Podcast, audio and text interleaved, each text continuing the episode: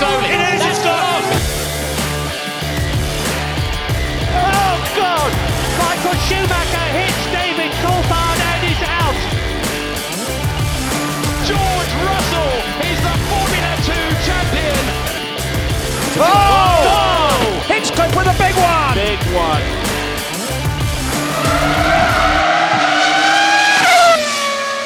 Welcome to the Monkey Seat, the podcast that doesn't agree with laws of space and time. My name is Tom, and I'm recording this on Monday afternoon. And I'm Carl from the past, recording this on Sunday evening, after a race that I bet some wish was in the past. We are a fully independent podcast hosted by two opinionated friends who like to put the world to rights. You can find us on all major podcasting platforms by searching from the Monkey Seat Podcast. If you like what you hear, you can leave us a five star review or pay for a support tier on the monkeyseatpod.com.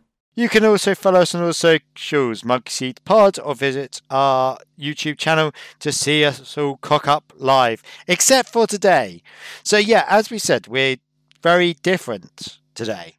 Um, I am in the past. And I'm in the future. Um, well, in my future. So it's all a bit weird because this is actually going to then go out in the past of both of us. So, as you will know, um, I wasn't here last week, so I'm sorry, but I'm back this week. I'm sorry to disappoint you.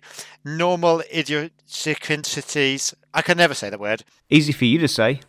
I'm back. Um, but we are going to do something slightly different, which is that I'm going to be recording this straight after the race. And Tom's, who's on holiday? Tom is currently in the Norfolk Broad somewhere. No, I wasn't. I was actually in Weymouth. But uh, thanks for paying attention, Carl. Hopefully, not drowning or falling into the rivers. Um, and I'm in Ireland, but I'm filming over the weekend, the next week, and just time frames don't work. But we're we're going to try and make this work for you.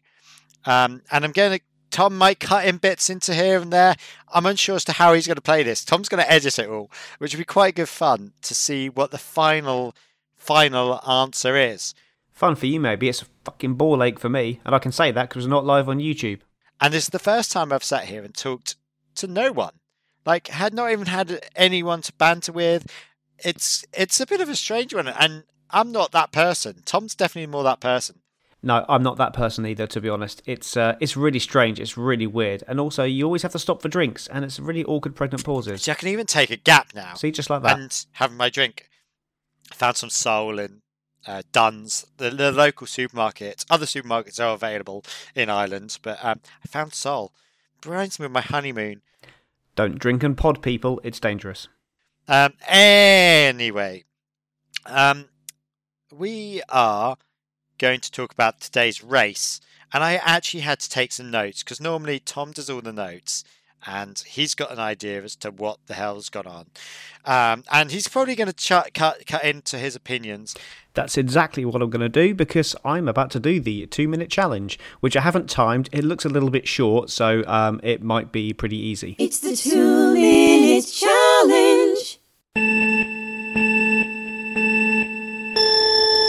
Max Verstappen kept the lead from the front, and Norris maintained third over Perez. Eventually, after an initial back and forth between the two drivers, uh, Leclerc lost part of his front wing by hitting Gasly, causing him a puncture. He fell back through the order and hit four cars on the way to a lap two retirement.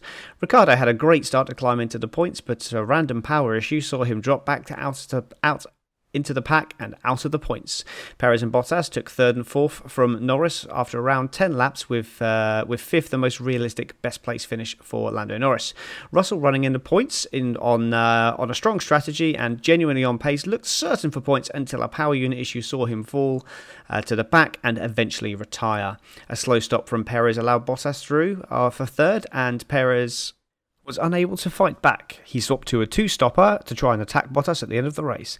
Leclerc, after causing Gasly's lap one retirement, was flying through the field on a, on a brilliant two stop strategy and made his way all the way up to seventh behind his teammate. Hamilton, with absolutely no answer for Verstappen, was frantically asking his team for things that he could do better, and they had no answer for him, so they pitted him on the penultimate lap for the fastest lap. Perez, who had screamed through to right up the back end of Bottas, was right behind him on the final lap, but he was unable to pass him and finish in fourth. And we return to our old favourite finishing of the two minute challenge. Esteban Ocon was also in the race. Now, the eagle eared amongst you there will know that that wasn't actually two minutes. Uh, it was substantially shorter than two minutes, so I just uh, cut the sound effect down just for dramatic effect. But anyway, we're going to head back to Carl now to see what his thoughts on the race were. But let's start with the qualifying and the penalties. Um, we had quite a few penalties this uh, week. Bottas for his stupid spin in FP uh, three, I think it was. Oh no, it's FP two, wasn't it? FP two. And then started blaming McLaren, which I can't quite understand how that was McLaren's fault. Uh, but according to Bottas, it was McLaren's fault for his penalty. Um, I think a little harsh, but I understand why they gave it that. You don't make that. You don't make a tit of the of yourself in the uh, penalty uh, in the pits lane. Uh, if you want to do that pulling away tests uh, in second gear, you can do that on the uh, on the practice at the very end. Um, although I do feel that they don't get enough practice time to do practice starts and practice spin away from the pits without the whole place. So when are they meant to do that? I think that's more of a rhetorical question, Tom, than actually answering it. But when do they get chance to do their practice starts and the practice pull out of the pits? Because that's just as hard as the rest of the race and just as important. Yeah, they have allocated times at the end of the practice sessions. They'll finish the practice session early and they'll say that you're allowed to come round to the grid to do a practice start. Also, at the start of practice sessions and on the way to the grid, they're allowed to sit at the end of the pit lane and do a practice start. So they have loads and loads of chances to do it. Uh, I understand, like, pulling away from the pit box testing, that's fine. But uh, yeah, at the end of the day, it was dangerous driving. You can't go spinning in the pit lane. Um, you, there's Marshall standing there with no protection, there's no barriers. Uh, it was a well deserved penalty. And to be honest, I think probably a, a little bit bit um, not harsh enough, to be honest. And then we go on to Tsunoda's penalty.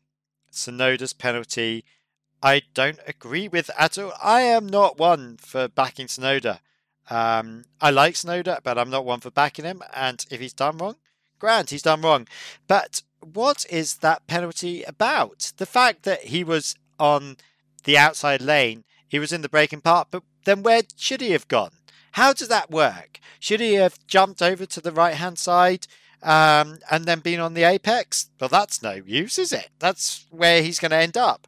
So he's he had two choices: break into an apex, or are they expected to put their foot down and make sure they're not on corners when someone's on a flying lap? But that's quite a bit of timing issues, um, and I'm not quite sure how that really works, and if it works at all. What do you think, Tom?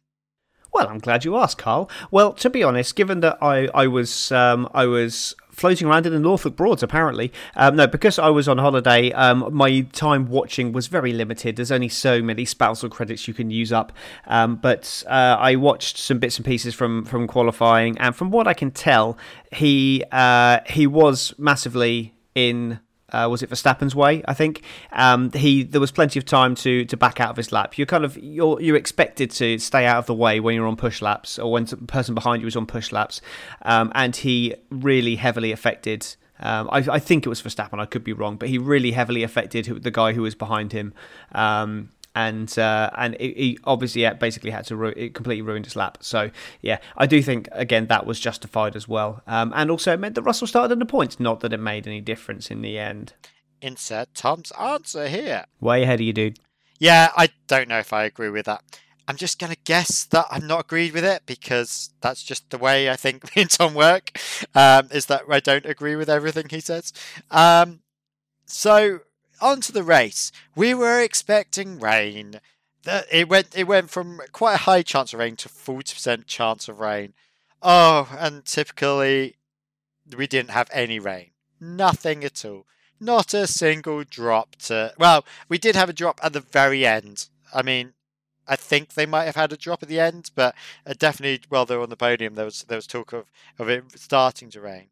Um, but there was no rain and nothing happened. Yep, it really annoys me. I've actually stopped looking at the uh, the weather forecasts for the races because, uh, or certainly, I might look a week before just to see a general idea. But generally, I, don't look because it frustrates me. The amount of times it says it's going to rain, ninety percent chance of rain, and then you end up it rains while they're on the podium every freaking time. So yeah, not interested in weather reports. Uh, I will look probably once at the start, uh, you know, a week before just to have a little glance. But after that, I don't look at it because it's frustrating as hell. Um, but let's go from the very beginning. So great start from Ricciardo. Um, I don't know, he flew. Actually, quite a lot of them flew. It was quite an interesting, fun start, wasn't it? Um, the Ferraris getting in there, that was a real tussle. And Norris keeping his position and giving it back and then taking it. I mean, it was quite a bit of fun toing and throwing at the front there. Oh, Norris's pass on on Perez after being passed, to be fair, was phenomenal, and he did such a good job to keep those guys behind him for ten laps. Uh, and really, as I said in my review, fifth was really the best he could have hoped for. So uh, well done, well done, Lando. Uh, but then uh, Gasly decided to. I don't know what Gasly really decided to do. He's I, I I couldn't quite work out who he hit. He hit three people, and somehow his whole rear suspension on the left buckled. Um, but I'm not sure where that buckled from because he seems to be driving into people as opposed to driving out. You know, as to hitting, getting hit on the side. Um, yeah, in fairness to Carly, he hasn't heard my review, so he wouldn't have heard that I've uh, I, I, clarified that it was the uh, the, the, puncture from Leclerc uh, onto onto uh, Gasly, which made him fall back through the field, and then he that car would have been impossible to uh, to to control. Uh, he was just doing best, best he could to try and keep it in the straight line and get back to the pit safely, and just unfortunately, he ended up doing a bit of a a, a pinball match with the cars around him because it was really confusing. Why like I he was up front and then all of a sudden he was at the back and then ploughing into people. I was like, well, that must be Tsunoda, but no, it was Gasly because he was he had a puncher, uh, an instant puncher, and yeah, I, I don't see why Charles Leclerc didn't get any form of penalty for that. I know he had to go down the penalty, go go, go down the pit lane, but um, he ended up on a on a better strategy as a result of it. So uh, slightly frustrating, really. I mean, there was that. I mean, that instant with Leclerc and Gasly. Should it have been Leclerc? Leclerc, whatever you want to call him getting done for it? I'm not too sure. I don't know.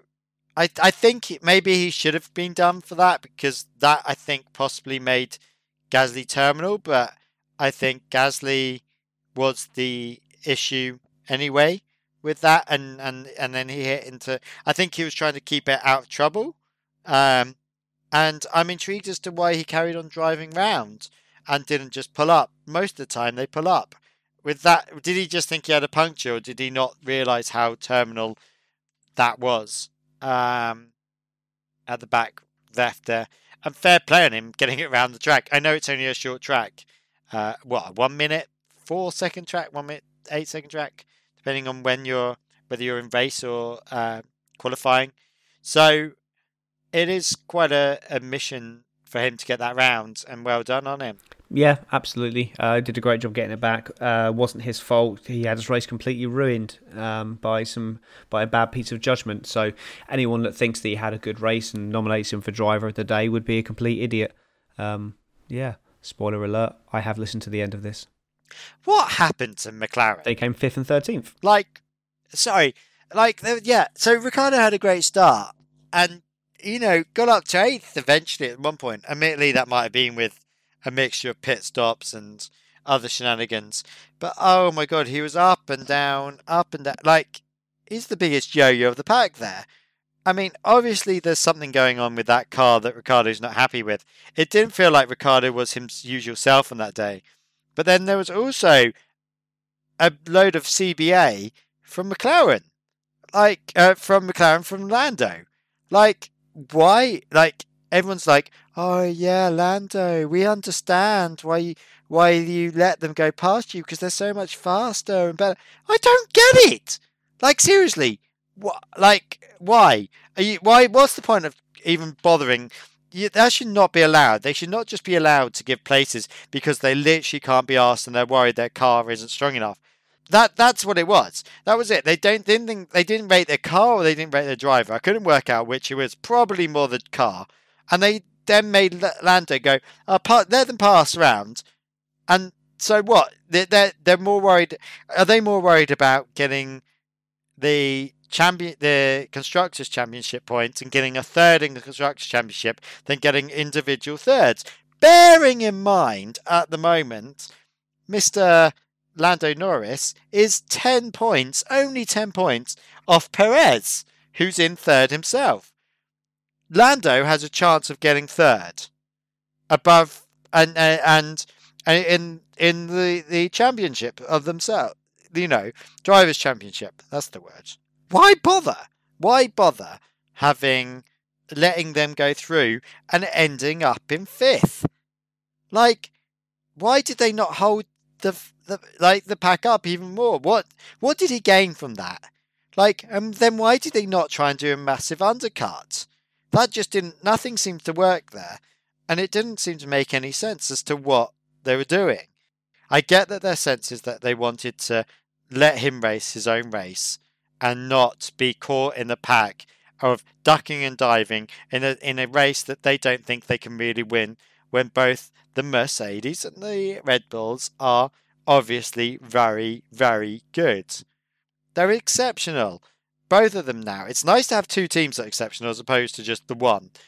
But now it just seems to be that Red, uh, that McLaren have gone. It's oh yeah, we'd rather have a safer third, a, a second, third in constructors, and a safe fifth on the track, rather than a, uh, than a go for that fifth or fourth, uh, third or fourth. Sorry, um, in the in the championship there. I don't quite get it. I think it was very poor show from McLaren and almost unsporting in some way. Like it just handing them the place, and then what? Then McLaren just Norris just drives around in no man's land. I didn't quite get it. It's and obviously their car does have pace. It was probably set up for qualifying to do so well, and they were on the softs as well, which we're all aware of. But something was going on there that I just couldn't quite match what was going on. Oh my god, that was so difficult to listen to.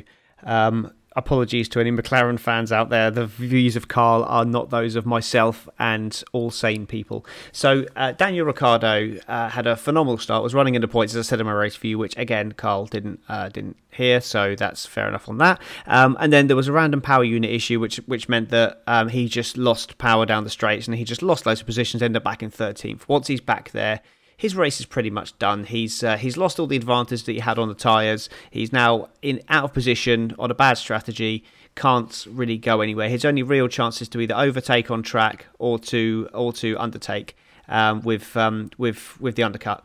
Um, so the strategy was to try and go long to try and rescue something from the race. When there was no accidents or any safety cars or anything, it was just about undercutting the car ahead uh, on the on the right strategy to try and get to the end. Now Kimi Raikkonen was just in front of him, and they said to him, "Box to overtake Raikkonen." Now with that, obviously Raikkonen came in on that lap, so if they'd have gone in one lap earlier, yes, they would have then undercut Raikkonen. Because Raikkonen pitted, there was no point because all he would do is come out behind Raikkonen, on the same age tyres and just be still stay stuck behind him. So they kept him out for another lap, and unfortunately that meant that Ocon was also able to undercut him. Um, yes, he was in the race. Um, so that's that was Ricciardo's race, which was frustrating, but not his fault. Not a lot he could really do about that. Um, with regards to Norris. Norris, um, absolutely, yep, got his got into third place, held the uh, Mercedes and the uh, and the Red Bull behind him for for a good ten laps. But in this situation, you've got to, his races with the Ferraris. Those the Mercedes and the Red Bull are so much quicker than him, so much quicker. Now, if this was like the final stage of the race, then absolutely, it's ten it's ten laps into a seventy-one lap race. If he's going to try and keep them behind him for sixty-one laps, all he's going to do is going to chew his tyres up. He's going to leave himself vulnerable to Sainz and Leclerc coming through at the end of the race.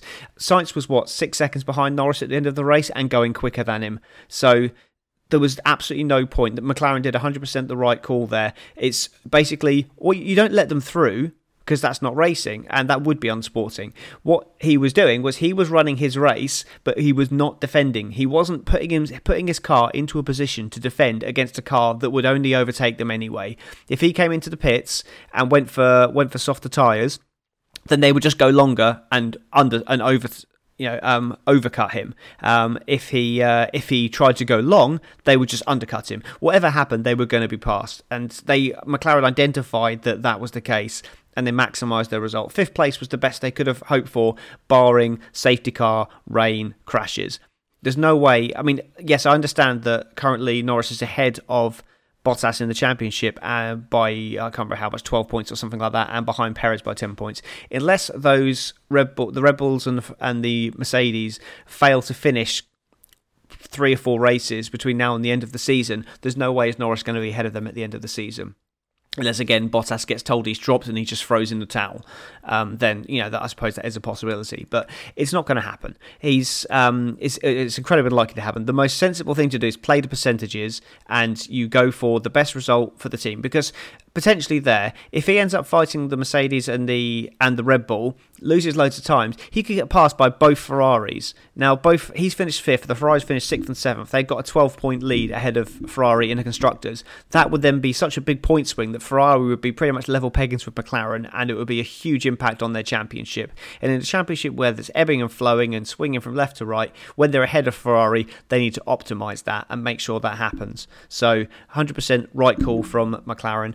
Um, I think I'm kind of slightly less triggered now, and I can go back to you uh, without uh, feeling the need to punch my laptop screen. Talking about, to, I never normally say this, but what the hell was Alonso doing? He was actually all right. Like back, he was like a memory of the past. There, he did really well in qualifying. Uh, for he did out. I mean, what is going on with that? Like in that team, what you're only allowed one person to be anywhere near the front. Ocon, what the hell happened to him? He was at the back. He was driving around slowly. God knows what happened. Alonso, who's sort of been very mid backfield for most of the season, suddenly was up there. Like causing a massive DRS train, let's be honest. Um, all aboard the DRS train. But was and had a uh, a Williams behind him for a long while, which we'll come back to that Williams. Um, but like, what the hell was that all about? Like, Alonso, great, great race, sensible, stayed the stayed the the length, did what he had to do. I mean, he obviously got arse whipped by the Ferraris in the end, which again we'll come back to with those Ferraris because I think they were exceptional this week on a track that they shouldn't have been. Um, although they do prefer, it seems, the shorter track. Um, bearing in mind they were nowhere in Paul Ricard's, which is one of the longest tracks on the on the circuit. Um, but this being the, one of the smaller tracks on the circuit, uh, suddenly made it more interesting. So I do wonder as to whether Ferrari are a short track specialists. But I will come back to that. I I want to go back to to Alonso there. I think credit where credit's due. It was nice to see Alonso back in where he should be, in the decent top midfield, causing trouble in the midst there. Could not keep up with Lando, um, which I wonder is that McLaren amazingly rubbish or what? Because I can't quite work out what was going on. Is it amazing or is it rubbish? So that makes it amazingly rubbish. I don't know. Tom, any ideas?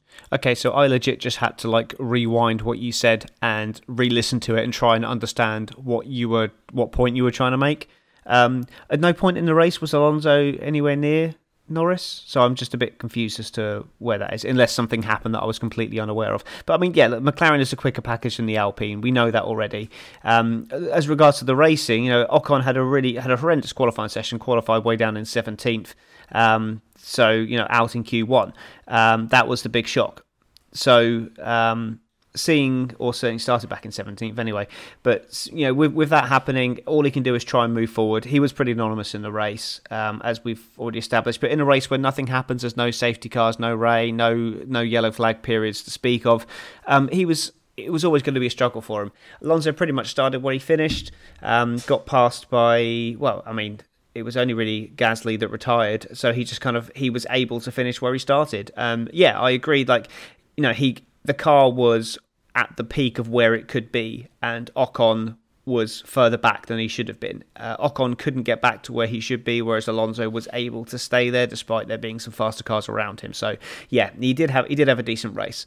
Um, and Ocon just doesn't seem to be there since he signed his contract. I know it's only two races, but um, people still say like, "Oh, Ocon's comfortably putting Alonso away this year." We'll, we'll cover it when we get to the standings. He isn't. Alonso is way ahead of Ocon in the championship now. Ocon seems to be qualifying better, a little bit of bad luck in the races, and Alonso's actually kind of caning him a little bit now, which is um, not expected. And I just get the feeling that Ocon has, you know, he's he he made a good start to the season, and then he hasn't been able to make the good results pay. And Alonso's going to get stronger as the season goes on. Uh, I predicted Ocon would beat Alonso at the end of the season. I didn't. I expected him to be a lot further ahead than he is right now, or ahead for one, and then be holding on. But that just hasn't happened. So I, I'm concerned for Ocon now. Um, he's got this new contract. I'm not sure uh, how that's going to pan out. I mean, I think Alonso is certainly looking the stronger driver right now. Is McLaren's car better than the Alpines? And if so, explain what happened between the what why was it a game of two halves on these teams this uh, this week with uh, Norris and Alonso up at the top and um, and the old uh, team further back. Yeah, I think I pretty much covered that off in what I just said, to be honest. Oh yeah, here come the lies. Yes, ladies and gentlemen, the usual bullshittery of bullshittery comes out of Lewis's and Mac's mouth. Ah, ah, the D rates. I, don't even know what they mean. I have no idea. What's a D rate, Tom? I'm glad you asked, Carl. A D rate is when you are using the energy recovery system and uh, you use too much energy and you're currently at the, at the, top speed of the car and then basically you run out of energy. And basically, it's what happened to Mazepin at the end of the Azerbaijan Grand Prix. Uh, he went onto the final straight. He'd used too much energy at the start of the lap, and then he ran out at the end of the lap. So basically, his ERS system just went bleh, battery died, and then he uh, just had no power. Uh, as a result, he'd lost like 15% of his of his acceleration power. So as a result, what they're saying is that because um, all that is is planned in algorithms. So um, a lot of it is some of it is driver control, but a lot of it is is built into the car. So what what they're what they're saying with the software was set up wrong, and uh, when they're driving out of the corners and breaking, they're breaking into the corners and it harvests energy. When they're accelerating out the corners, it deploys the energy. So what they're basically saying is that the software is set up wrong and it's using too much power too quickly at the early part of the lap because when they're heading down the back straight, heading towards the line, they suddenly get a bit of a dip in performance just before the, the line because they're running out of power. That's what derating means. So I'm not sure how they could be lying about that because that would be shown up in the data. But let's go back to see where you're going with this.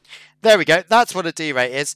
I've no idea what that affects it, but it sounded like he was bitching and moaning. And then here comes Max. Oh, my B, my baby W or something. Is that BBW? That sounds like a sex thing. Is it? Okay, so this went down an avenue I wasn't expecting. Um, kind of like BBW, really. Um, uh, yeah, uh, no idea what you're talking about. Didn't hear that bit. Uh, I must have missed that bit. Ooh, maybe I'm thinking of something else. I don't know. BBW, brake by wire. That's the one. Brake by wire. Had to think about that for a second. The brake by wire is all broken or something. Like lies. Because, and I'll tell you why it's lies, is because Lewis, Lewis just is a sore loser. We'll come back to that in a minute. But also with Max, at the very end, he turned back, a dream to drive. What? How's it a dream to drive? Are you insane, little Max? What is wrong with you? You're moaning about it, the, the BBW, and then you're going, oh, it was the best car and it was the best race and it was awesome. So you are lying through your teeth. And what is the game of that? What is the game with these lies that constantly come out? There's obviously a, trying to get in each other's heads. And that's the only thing I can think of. What is the reasoning? Okay, I kind of get what you were saying now.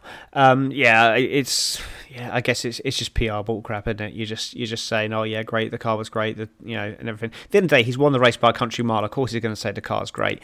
Um, and as for the sore loser thing, I, I, think Lewis is one of the better losers out there. I think you look at the um, you give me a driver who enjoys being in second place in a championship fight in a car that doesn't seem to be able to match the car that they're racing.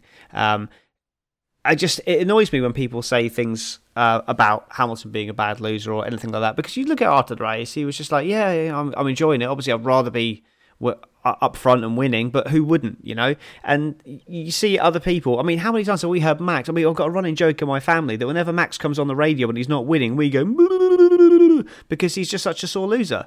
And, and same with Charles Leclerc is the same. Sebastian Vettel was, uh, you know, when he was competitive, he was the same. Alonso's the same.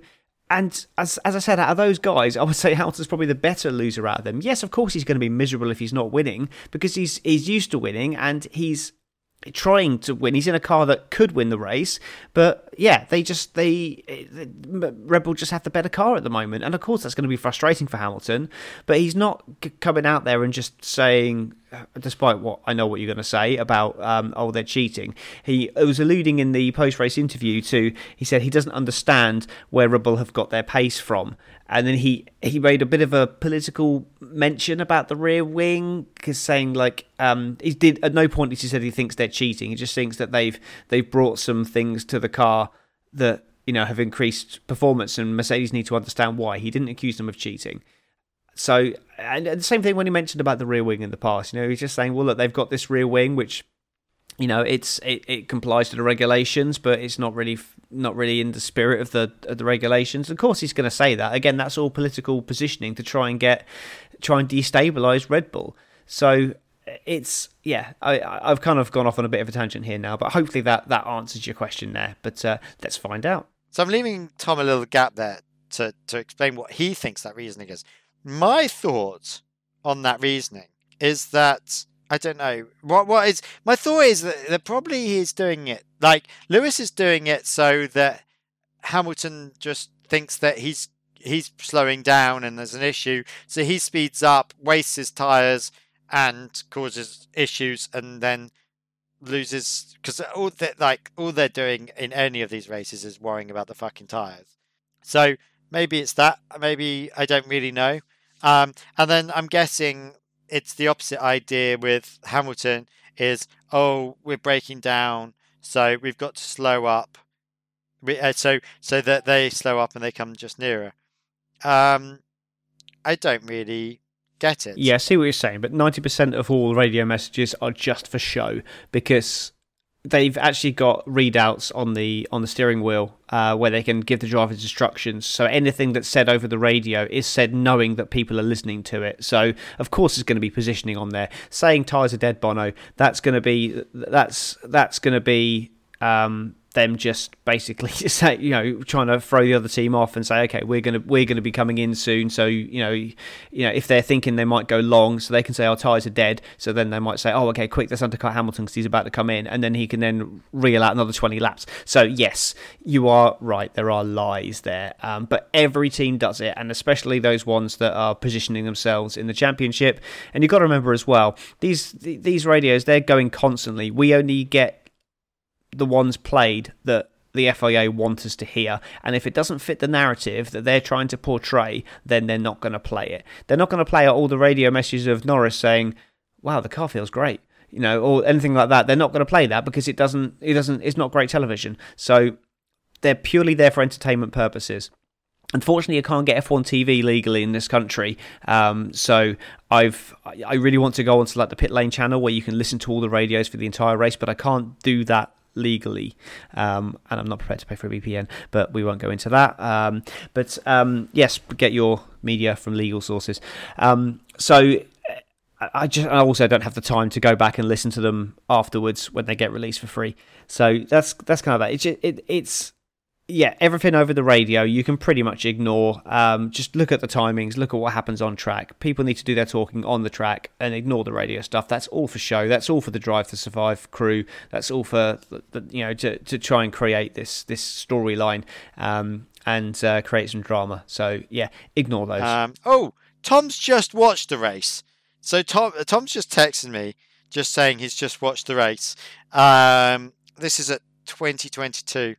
Um, I was so it, he's managed to find some time on the Norfolk Broads to to do the race. I'm going to text him that I'm recording now. Nope, I found time in my cottage in uh, in Portland Island in Weymouth to uh, to watch the race because we, we got home and we had a couple of hours to kill before bed. So yep, I had time to watch it, and that is when I watched it whilst eating a Chinese in front of a log fire. It was lovely. Uh, so there we go. Uh, so Tom, you've just texted me that you've rushed watched the race. Um, so I'm sure you'll have your answers um, as to what's going on. Anyway, let's get back. Have fun. I am having fun. I'm having lots of fun, Tom. Thank you for that. Um, so Williams that had ended up in tenth and still had tire options, which is very strange because obviously you don't normally get tire options in tenth because you, if you've ended up in tenth, you've ended up in quality three and you have to have the same tires from quality 2 um, which i never quite understand why didn't they just do it in quality 3 Anyway, it seems a bit strange. Um, but oh my God, Williams, Williams, Williams, Williams. Your boy was in eighth and looked great. Sat behind Alonso, amazing. And then you screwed it all up. Like, what is wrong with you guys? Like, seriously, what is wrong with you? I don't get it. Sort yourselves out. Like, oh, you've got to slow down due to reliability issues. What? Like, how do you ever like someone? Someone on the old groups, George. It was George. George on on the, the old chats that we have turned around and went, "When is that? When are they ever gonna? When is this guy ever gonna get points and give a break?" And my response is, "When he leaves Williams, he needs to leave Williams." And if he doesn't get that McLaren, um, sorry, that Mercedes seat, he needs to start looking elsewhere pretty darn quick. Because he is never, ever, ever going to get a space in, in a win a race in that Williams. He has been there far too long and is going nowhere. I mean, Latifi even outfinished him today. You know, because he had the DNF. You know, and once again, he was in eighth and he could have done so well, and you screwed it up for him. Like, just your. I don't know why. What, like, what is going on? Like, it was some compression thing, which obviously was a safety thing. Obviously, it's something that they're they're prepared for because the guy had a cylinder on his back and was and there's obviously an access tap on the side. So it's something that's obviously an issue or that is that it's something that that maybe other racers are aware of, uh, drivers are aware of, but we don't ever see or other. But like, why why was that so ready and prepared to happen like that? And like to pull, keep pulling the car in as well.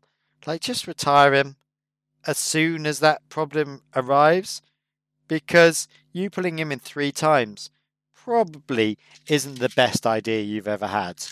Um, I mean, you've not had a lot of great ideas, but your boy got into eighth and was absolutely flying it, and you screwed it up. You absolutely screwed it up for him.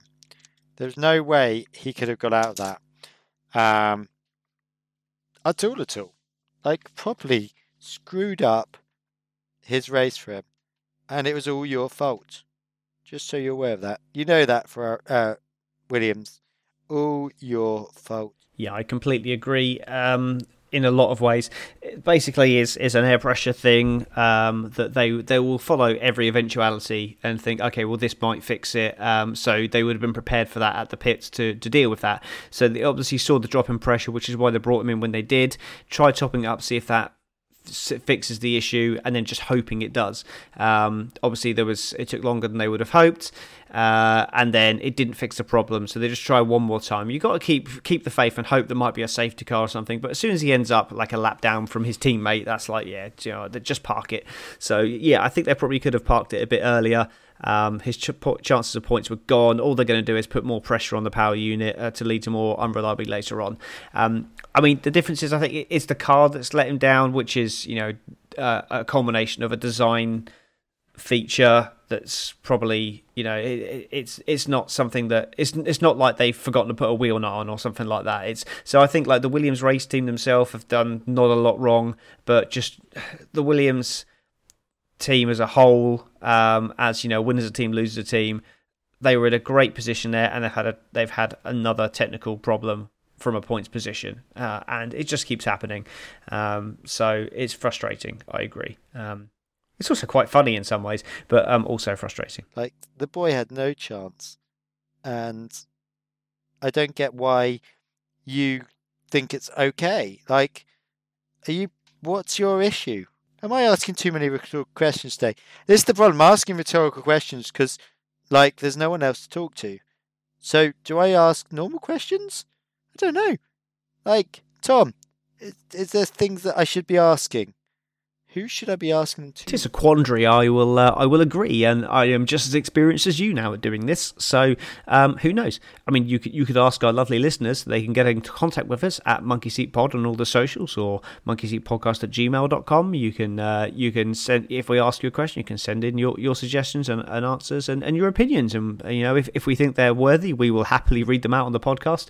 Uh, while you're there, you may as well leave us a five star review, and we'll give you a shout out as well. You can also pop to monkeyseatpod.com and have a look at our support tiers, as there's all kinds of ways that you can support us if you enjoy what we do. Probably not this week because this week is a, a pretty special occasion, as in like you know it's a pretty bad episode. Let's be honest. But let us know what you think about this episode as well, uh, because it's a new way of doing things and uh, not ideal. Uh, was it terrible? Let us know. Was it just as bad as it usually is? Again, let us know. Any criticism is great because we can take it on board. Um, there's no such uh, no such thing as um, bad criticism, um, provided you're kind and don't make us cry because we do cry quite a lot. Um, I cry myself to sleep most nights. Anyway, this is going down a weird tangent. I'm going to head back to Carl. So yeah, Carl, I would say you're doing a cracking job to be honest. So just keep doing what you're doing. Um, I don't know. Yeah, I'm asking rhetorical questions, and that's just the end of that. Um, so yeah, in my opinion, Williams, you screwed it up for you screwed it up for Mr. Russell, and it's all your fault. And you should be ashamed of yourself, and you need to go and have a hardcore look at yourself, because it's not fair, and you're just ruining his career at the moment, and it's getting to that level because who's going to take him on when he's not getting any any chance to do well? Mercedes, that's who we're going to take him on, and I'm pretty sure it's basically a done deal. Like not a single chance to do well. Um, and that's my opinion on that one. Uh, but go and look at yourself. Go and check yourself out. Um, oh yeah. So let's talk about the Ferraris. Raikkonen and Leclerc and his nose. Whose fault? That's what I've got written here. Whose fault was the little scrap between Leclerc and Raikkonen and and Raikkonen's nose? Um, I think it was. I think it was Raikkonen. To be honest, I don't feel. I think Thingy Bob was ahead. Um, Thingy Bob being Leclerc was ahead. So what chance did he have? Like he was miles ahead, like proper mileage ahead. Yeah, hundred percent agree. Uh, if you hit someone up the back in on the road, then it's your fault because you haven't left enough time to stop. So yeah, Raikkonen's fault. Slam dunk. let's just say that because that's just how it was. Um, and oh well, obviously it wasn't miles ahead because if it was miles ahead, he wouldn't bloody have got into his nose. But he was definitely ahead, and Raikkonen should have jammed on the brakes slightly. Um, so I'm glad that nothing came of that, um, and it wasn't a penalty. Um, why couldn't Bottas lap Ricciardo? This is what got me. Why was it so, so long before Bottas could even lap Ricciardo? I just couldn't get that at all. Like, he was obviously faster, he was obviously in the right place. Why could he not unlap him? Like, I just couldn't get my head around that. But sorry, why couldn't he lap him? I couldn't get my head around that. Like, Bottas was a in a faster car behind him in theory, and yet and and he was Ricciardo was having lots of issues. We know that. Well, we we presume we know that. So what was going on? And then why was it that the stewards just didn't think that he was in the three seconds that he had to be in for a blue flag, or like why weren't they giving the blue flag earlier? There's a lot of questions there. And then side, I like I like the old. I mean, the Ferraris did really well this week. Let's be honest. And and Leclerc was the official driver of the day, and I don't know who came second and third to be honest, but Leclerc was driver of the day. Uh, I'm sure Sainz should have been in there as well. Uh, the fact that Sainz unlapped himself from Hamilton was quite funny, and and very commendable from uh, to say that the uh, Mercedes were gentlemanly. Um, and I suppose that is sort of something they do pride themselves on, and being slightly gentlemanly. Um, Hamilton always has been sportman, sport gentlemanly. He might be an ass sometimes, but he's sport gentlemanly. Um, and it was funny just seeing someone being unlapped. But I can't. But the Ferraris, I think, were the team to watch. Although I believe I, I'm going to have to check this in the constructors championship here. Ferrari are still behind McLaren. McLaren 120 points. I mean, Ferrari have done a great race this week. I really enjoyed them. Um, I really enjoyed watching them race. Though I don't feel like I hate them as much as I did at the beginning of the season. I feel almost sorry for them now. I feel like they've got two lovely drivers and really nice guys. They seem, I mean, I don't really know them, so don't get me wrong, but they're two drivers that just seem to be the future um, in a car that's solid. I don't know whether they're out driving those cars anymore or whether they're just driving them. Um, but I'm really, really excited by the um, by the Ferraris, and they're coming up behind McLaren, McLaren, but not super fast. So just going through the points here, I, I said I'd have a look at the construction standings, and uh, Red Bull are two five two, Mercedes on two one two, uh, McLaren in one in third in one two zero. So there's never there's no way that McLaren are now going to get anywhere near the top two. That's the end of that. So why fight for that third position in constructors? I don't get that. When there's more of a fight for a, they're guaranteed the third. I think. I think they are. Looking at this, they're on 120, Ferrari on 108. Absolutely nothing is guaranteed yet. I'd like to point out that Nikita Mazepin could still win the world championship by a country mile, so nothing is guaranteed. I think Mercedes um, and Red Bull are going to be fighting to the end of the season.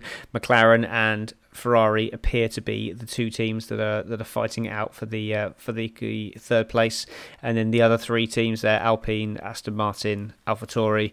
Um, they're kind of fighting out for the midfield or the lower midfield pack, and then you've got the three knobheads at the back: um, Alfa Romeo, Haas, and Williams, fighting over the last few dregs. Um, but yeah, nothing's guaranteed at the moment. It does seem to be that we've got a couple of uh, a little few groups spreading out. Um, so no, nothing guaranteed. Though one race could flip that round. It's definitely a, a fight between McLaren and Ferrari now. There's a, this is a two horse race again um, because then we go into AlphaTauri, Aston Martin, Alpine, uh, and then and the, those are the next sort of tussle. Uh, AlphaTauri obviously doing quite well, but the Aston Martin are two points below them. That's it. So it's a good tussle for fifth. Fifth to seventh, I think, are very close. Well, fifth and sixth are very close. Um, and I think Alpine are one decent result away either way. Um, and then there are Alfa Romeo, Mercedes, uh, Williams, and then Haas. Um, I mean, it must feel bad having that those two teams right at the bottom for Ferrari. They're two uh, suppliers. They're right at the bottom. Um, well, okay, Mercedes have the Mercedes team themselves, McLaren Mercedes, the Aston Martin, Mercedes, and the Williams. Nicely split out between them all there. So, and then, but the two Ferraris at the bottom, and then the Hondas in the mid pack there. Let's just see what happens in this. I, I think it's it's becoming more and more apparent. I mean, forty points up ahead for Red Bull now. The McLaren um, versus Ferrari are twelve points ahead. So let's see what happens there. In the driver standings, though, I mean, Max is pulling away now, 156 to 138 of Hamilton. Um, then Sergio Perez is 98. Um, and then Lando Norris is 86. Like, there's 10 points. Lando Norris is nearer Sergio Perez than Valtteri Bottas is nearer Lando. That's shocking. 12 between Lando and Bottas, and 10 between Sergio and Lando. Like, why are they not? Why are McLaren not giving every tool possible for Lando to go and get fourth or third? and try and get a third. Oh, great! We're here again. Okay. Um, no, Uh, they, I can't see Lando holding on to that, barring any other issues from the other drivers. what you got to remember as well is the Bottas has had two retirements this year that aren't necessarily his fault. So you can add on a second place in Monaco. That's 18 points there. That puts him on to 92 points, and he's on the he's on the back of Sergio Perez. Uh, and then you've got his Imola Prang. He probably only got a couple of points there, so he's pretty much bang on Sergio Perez. So Norris being the only driver that's finishing the points in every race this season is why he's sitting there. He will have retirements this year. Um, I hope he doesn't, but he probably will. So that's why that is a little bit inflated. There's, you know, we've had eight races. There's still, you know, what, 15 races to go. That's almost the entirety of last season still to go. So nothing's decided yet. Like, what is wrong with them?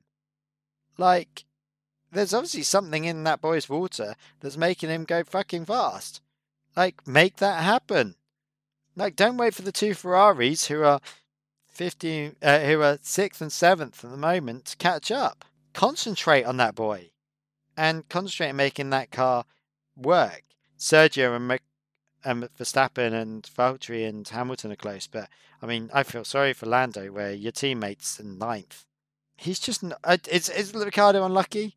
I don't know, but when you've got Pierre Gasly ahead of you and two Ferraris ahead of you, something's very wrong. So this is the Pierre Gasly that just basically qualifies sixth in every race because he has potentially a car that's on a par with that McLaren pace-wise, and the fact that Tsunoda is not putting things together, um, and Gasly has not been performing in the races as well as he should have done. AlphaTauri have thrown results away. Um, that AlphaTauri is a fast, fast car it's there with the Aston Martins, with the um, with the Alpines, and with the well, not quite with the Ferraris, but it's there. It's it's as quick as anything around it. Probably not as quick as the McLaren and the Ferrari, but it's quick. It's with those other three cars in that battle, or those other two cars in that battle. So the fact that Ricciardo is just behind Gasly actually shows that Ricciardo's done a cracking job this year. Um, not as I mean, no, no as good a job as, as Lando, but considering that he's been trying to get used to that car and he's been nowhere pace wise, um, which is his fault. Um, but he's dragged he's dragged out quite a few good results from that. He's only had a couple of bad races, realistically. So I, am not as down on, on Danny as as everyone else seems to be at the moment. I think he'll he'll get there and he'll beat Lando in races and he'll be closer to him by the end of the season. Uh, and when the German of Sebastian Vettel is in in um, tenth behind you as well with just four points. What is interesting is that um, Sergio Perez has joined that car. You know, everyone goes, "Oh, it's going to take some time to get into the rhythm of things." Sorry, has anyone seen Sergio Perez? He's in the rhythm. I mean, he picked that car up pretty darn quick, and is doing what he's meant to do, which is holding Valtteri back. Because as long as you hold Valtteri back, you're flying with Hamilton. So it's shocking. Let's discuss into where. I mean, when silly season starting? We're coming up to summer break, aren't we? After the next race, uh, the next week, I think it's the summer break. The chats have started. Um, we know that um, that the chats have started with with Hamilton, who if I was Hamilton, I'd be walking away by now. I would be embarrassed. I would have gone out last year. I would have gone seven. I've done it. That's the tick. I would have left. No, you're going to go. I just hope he doesn't come Raikkonen. I really hope Hamilton doesn't become Raikkonen and keeps flogging the old horse. Like, it's just going to happen. And you're just going to go back and back and back, and it's going to be embarrassing. Like super embarrassing. Like I just don't get it at all as to why still be there. Like you've obviously been unseated from your perch. I don't think there is a way of you getting it back. I'm sorry for the Lewis Hamilton fans. I'm not Hamilton bashing. I genuinely don't think that he can get this back. I think Red Bull have this wrapped. I think Red Bull definitely have constructors wrapped. Let's be honest, because the constructors are the constructors require two sensible drivers, and Red Bull have two sensible drivers. Unfortunately, Valtteri just can't keep up. He's just not clever or strong enough. I mean, did someone tell me? Maybe my wife told me he was looking at going into the going into the Alfa Romeo seat, which suggest this could be Kimi's last year. So I'm not going to go too deep into this, but basically, yeah, I I, th- I think um, I agree that I think Red Bull have got the best chance in the constructors' championship now. Um, I don't think they've um, they've got the drivers wrapped up by any stretch of the imagination. So I think it's a bit premature to say that Max has won that.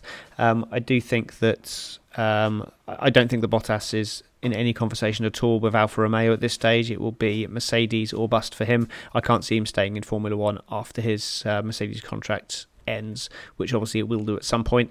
Um, he's I won't I can't see him going to the back of the field. There's is absolutely no point for him to do that. So I think he'll just be he'll just be gone. He'll go somewhere else. He'll go to like rally or something like that, or maybe Extreme E. Who knows? Which I don't know. I, I'm guessing he's not going into the Ferrari seat, so I'm guessing he's going into the um, Sauber seat. That's because I, I believe that that team have a Ferrari seat and a Sauber seat. Um, so and obviously Alfa Romeo are going to leave. They're going to be under a different name, I believe, next year. Um, I I mean, it's the new. Car- I mean, did anyone else see the images of the the sort of size comparisons to the new cars? They're saying the same size as IndyCar, which I'm bloody well hoping so because that would be really cool. I'm really excited by a smaller car. I think they're getting too big now. Um, they're getting too big for uh, of the races, and I think it will open up Monaco. I mean, the Formula E proved that as to how amazing that race was with the with the um, Monaco Grand Prix, um, at the Formula E Monaco Grand Prix with a smaller car, made it a lot more interesting. You know, ducking and diving, and it just so much better compared to the uh, compared to the um, F1 uh, Grand Prix where they literally followed each other around. So I'm not harking back to that. Yeah, just temper your expectation with that. I hope they are smaller, but uh, the teams have already said that the, the renders that other uh, that the FIA have put forward as what they think the cars will look like look nothing like what they've got in their wind tunnel. So uh, we'll wait and see. There is a there is a maximum distance between the wheels that they're allowed, um, but that's not necessarily going to affect the overall width of the car, so uh, or the length of the car. Sorry. So um, I think they will be slightly smaller, but not a lot smaller because they've got to incorporate a lot more stuff into the car as well. So they'll probably be slightly fatter um, and not quite as long, but still not exactly nimble. So they won't be like comparing to the IndyCar and the Formula E cars with regards to how they move anyway. So just temper your expectation there a little bit. But I mean, I don't. I can decide which one was more. Actually, that race was a hell of a lot more boring than the Paul Ricard, which I didn't obviously comment on last week. Uh, bless all the team that came on last week and helped Tom out. Made it a double episode. Jesus, I like. I, I go away for one week and a double episode comes out. Um, so I don't know. Look, I'm I'm gonna wrap this up now. Um, I I think that it's to be a really interesting season. I think it's to be uh, everything's getting in the getting going now. I'm everyone's getting into the rhythm. I think it'd be really interesting to see who wins what and who could win. What do you think? I mean, I'm asking you, and you're not even there this time. You're not even on the comments, so no one is live. No one, no one can see what I'm on about. But I, I'd love to know what your thoughts are at the moment as to where you're thinking we're based. Do you think this is it now? Do you think we've got first, second, third, fourth in constructions and drivers? Um, and do you think this is really going to be where we're at? Um, I think it is. I think we've got it decided, and the points, the gaps in the in the points are just going to get bigger and bigger as we go through. Um, I don't think there's going to be. I think this is it. I don't think there's going to be too much swapping rounds. If Russell actually puts it in the in the in there, then he might jump up a couple of points. But that's it. I don't think anyone's really. I think silly season's going to start. I think the fact that there's not a big move, although there's another race between this and next, everyone with I'm guessing going to stay in Austria. Um, there's no reason for anyone to leave, and they've got a bit of a week of sitting tight, not moving, and being around the paddock. So I would expect this week for silly season to really start. The discussions of silly season, anyway. We might not know about it, but this is where they're going to start. Why would they not? They've got three days of sitting around Austria, chatting and being around. No one's going to fly themselves home with quarantine laws and everything else. So let's see what happens. Before we leave F1 altogether, we're just going to talk about the predictions from last week. Carl didn't put his predictions in, so he scored zero points. I put my predictions in and scored zero points. Fantastic. Thank you to Adam who came on last week as he predicted Verstappen for the winner, uh, Hamilton to get the fastest lap. Uh, he predicted Hamilton, who was the random driver, to finish second, so he got three points out of four uh, and he had Tsunoda for first retirement. So uh, he got the right team. So that was almost a clean sweep from Adam. So well done, Adam. Um, this week we've done our predictions. I got them off Carl in advance. Um, I'm going for Perez for the win. He's going for Verstappen. Our guest predictor is Ben, who is currently watching Neighbours to my right uh, with headphones on, so he doesn't disturb me. Um, he is he has said Hamilton for the win. Uh, I've gone fastest lap Hamilton. Carl has gone fastest lap Hamilton, and Ben has gone Bottas fastest lap. Uh, random position was Valtteri Bottas this time around. Uh, Carl has predicted fourth. I have predicted sixth, and Ben has predicted third.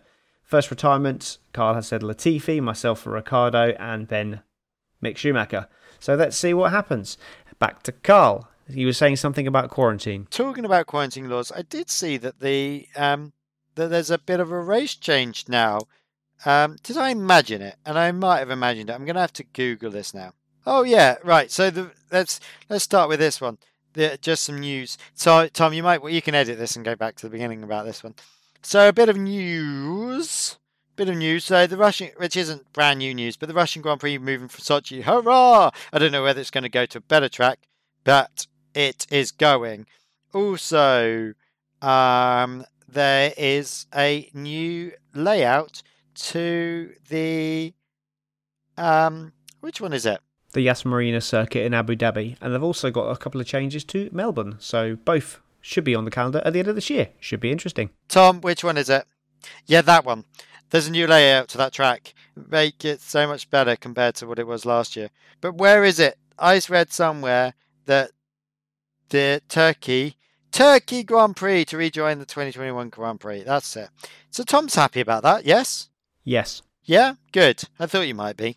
Anyway, let's wrap this up. Tom, are you ready to wrap it up? Oh no, you are going to talk about um, W Series. So, Tom, go on.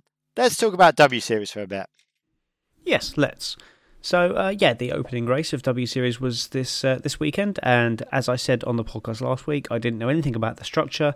Turns out it is just a single race, um, timed race, and uh, was was really really good actually. To be honest, uh, Alice Powell led from uh, for, led from pole at the start with defending champion Jamie Chadwick in eighth as W Series started their second season in nearly 700 days since the flag dropped on their debut season in 2019.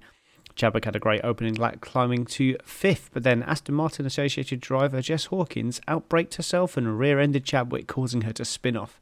No damage to either car, seemingly. Jess continued on in position, but Jamie had to fight back from nearly last. Marta Garcia retired with a technical issue, uh, bunching up the field for the final 10 minutes, wiping out Powell's three second advantage she had earned. And at the right restarts, Visser got spun around and Tomaselli spun in sympathy, pushing them both to the back of the field with time running out. Emma Kimiläinen, with clearly the best name in W Series, uh, had a broken front wing and caused havoc as she began to fall through the order on the penultimate lap, with Powell and Moore streaking clear at front. Eaton then hit Piria to pr- promote Chadwick a further two places to just inside the points, and there was more to come from Chadwick as she bested her rivals by taking advantage of the bottleneck caused by Kimiläinen to climb to seventh at the line. Fabienne Wohlwend uh, took the final spot on the podium after a dominant win and second from Powell and Moore interesting race. Uh, I don't want to go too much into it, but uh, it it was it was very unlucky from uh, from Jamie Chadwick to be spun around at the start of lap two. Uh, great recovery from her. She was stuck at the back for quite a while. It did take her a while to start making positions up, and it was only really after the safety car that she started making time up. Um, and uh, yeah, there was some great racing. Uh, very few errors. Uh, a few people spinning towards the end with the, uh, the, the sprint at the end there, and uh, and Chadwick was one of the only ones who was actually showing any kind of composure, which is why she made so many places right at the end there. Um, I am very surprised that Jess Hawkins, as things stand, hasn't been given a penalty, as she literally just drove into the back of Chadwick. Um, I was kind of expecting her to get a five second penalty, which would then promoted a couple of people an extra few places up. But it's nice to see Alice Powell um, picking up a win. Uh, and she won at Brands Hatch at the end of last season and or the last in 2019 and to see that she's uh, she's got a win now because she basically she was looking like she was the business when she was younger but she just ran out of funding and just completely dropped off the uh, dropped off the radar. So it's great to see with another shot. Um, looking to go better than last time in 2019 looking to push for the championship this time and reignite her single seater career. Um, she really really impressed me actually to be honest. Um, all weekend, looked fully on it. So that was the, the, first weekend of W Series. So uh, we will see what, how that pans out. We're going to see if we can get a guest on for W Series. There is one potentially in the pipeline, which may happen and may not happen. We don't know yet. Uh, we will keep you updated on that. Um, let us know what you think. If you want us to talk more about W Series, then we will. Um, or uh, we are going to report on it in a similar way to this, and that's a cat just bumping into the microphone. Apologies for that. Um, but if you say if you want to hear more, then uh, then then let us know. Uh, if we get lots of demand for it, we will do more of it. Um, if uh, if you don't want to hear it, then tough. We are going to talk about it. Uh, so you can just skip those bits. Cool. Anyway, let's head back to Carl eventually trying to wrap up this podcast.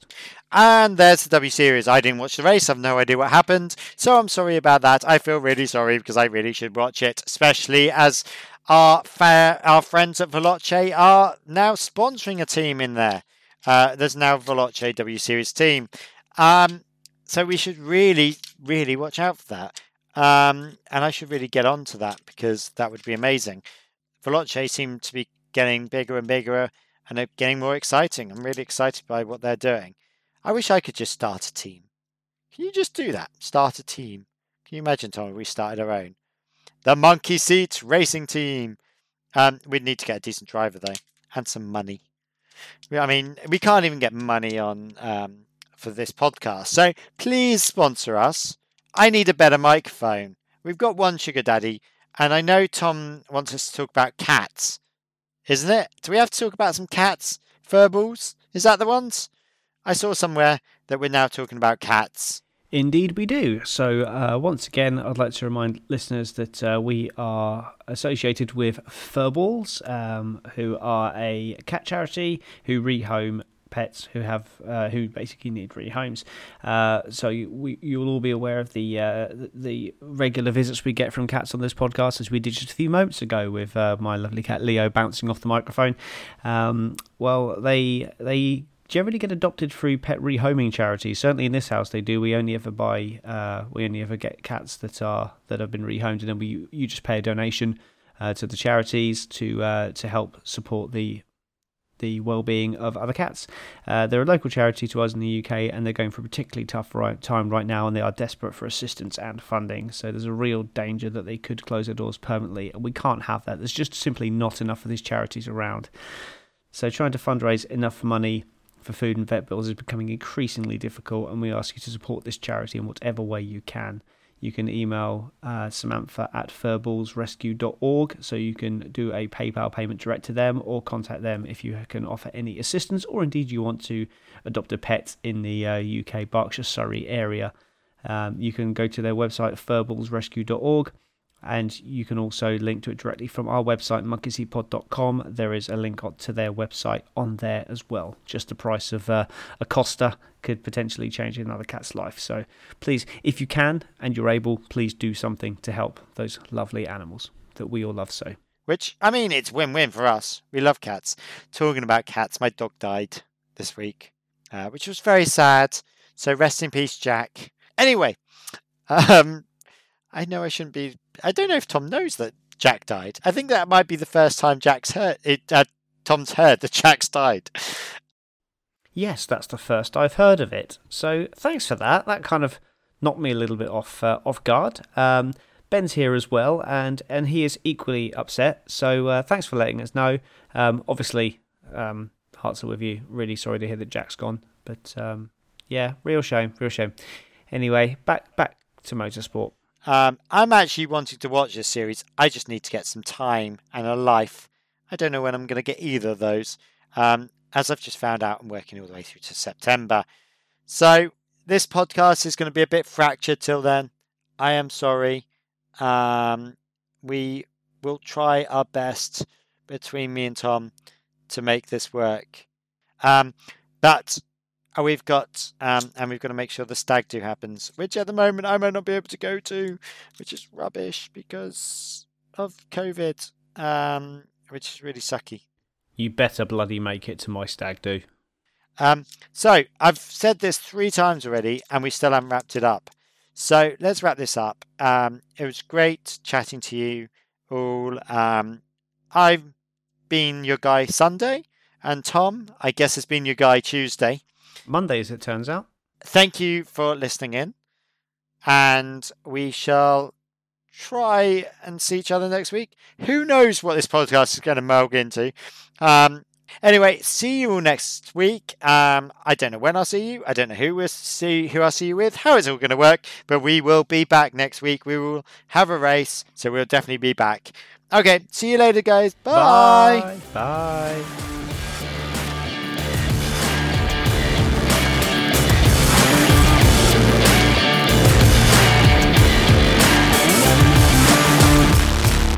One more thing, we forgot driver and dicker today for the Formula One and the W Series. So uh, I'm nominating Max Verstappen for driver of the day. I know Carl wanted to nominate Charles Leclerc. There's no way am I going to allow Charles Leclerc to be driver of the day because uh, he ruined Pierre Gasly's race. Um, so I'm going to go with Max Verstappen and Carl can suck it. Williams for Dick of the Day, obviously. Uh, driver of the Day for W Series, I've got Alice Powell and then Jess Hawkins for Dick of the Day. Uh, we'll go with Williams overall for Dick of the Day and Max Verstappen for driver of the day, potentially. Or Alice Powell. I'm not sure actually. Alice Powell was very, very strong. Um, I think we'll go Max Verstappen for this just because it was such a dominant performance and Hamilton did not have an answer. So we'll go with that. So it's Verstappen and Williams for driver and dick of the day. Thank you. Bye bye.